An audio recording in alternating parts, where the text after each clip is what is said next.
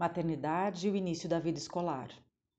Posso fechar os olhos e aguçar a visão trazendo as imagens do primeiro dia de aula das minhas filhas, isso mesmo, de ambas, pois, mesmo tendo tido um intervalo de 10 anos entre o nascimento delas, eu digo que a mesma insegurança, o mesmo frio na nuca, a mesma ansiedade fizeram parte do meu rol de sensações diante daquela experiência.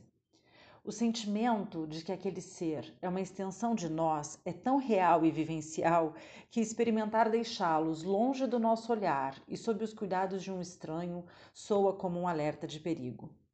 Recordo-me que na vivência da minha filha mais velha eu tive um desarranjo intestinal. Nos primeiros dias sempre chegava mais cedo e ficava de longe a observar o seu comportamento. Certa vez, quando ao deixá-la foi preciso tirar suas mãozinhas, que mais se pareciam garras em minha roupa, eu fui realmente arrasada para o trabalho. No meio do expediente, ao ver meu abatimento, minha líder à época do Tribunal de Contas de Minas Gerais, saudosa Cristiana, me disse para sair mais cedo. Nossa, esse gesto foi seguramente muito relevante para mim. Ao chegar na escola, pedi que não me anunciassem e segui até a quadra onde a turminha se encontrava.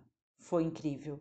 Minha filhota sorria e saltitava, tentando agarrar as bandeirinhas que estavam sendo postas para a decoração da festa junina. Não tinha um celular ou máquina fotográfica à mão para registrar aquela cena, porém, posso vê-la agora com a mesma nitidez do momento vivido.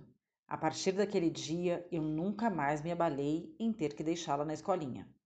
Dez anos se passaram e fui agraciada com mais uma boneca, e então pensei: desta vez tirarei de letra.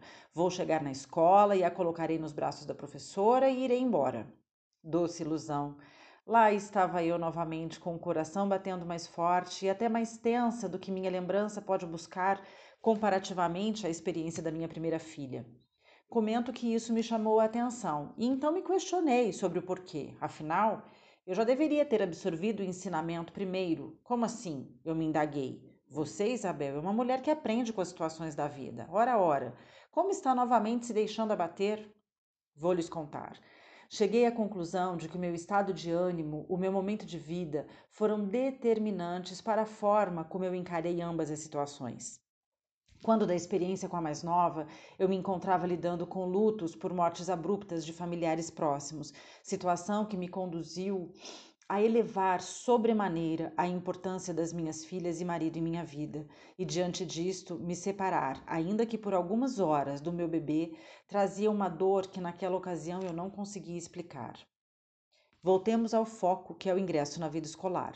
Refletir sobre este momento e hoje sendo capaz de falar do luto e mesmo já distante do início da fase delas de escola, analiso que, primeiramente, o equilíbrio das minhas emoções sempre interferirá na forma como eu encaro os ciclos de vida das minhas filhas. Segundo, que o primeiro dia de aula é apenas um dos marcos que nos exigirão o romper do cordão umbilical. Outros tantos virão. E assim, Deus nos envia sempre e a cada novo instante a oportunidade de nos tornarmos desnecessárias e, portanto, exercitar o educar que liberta.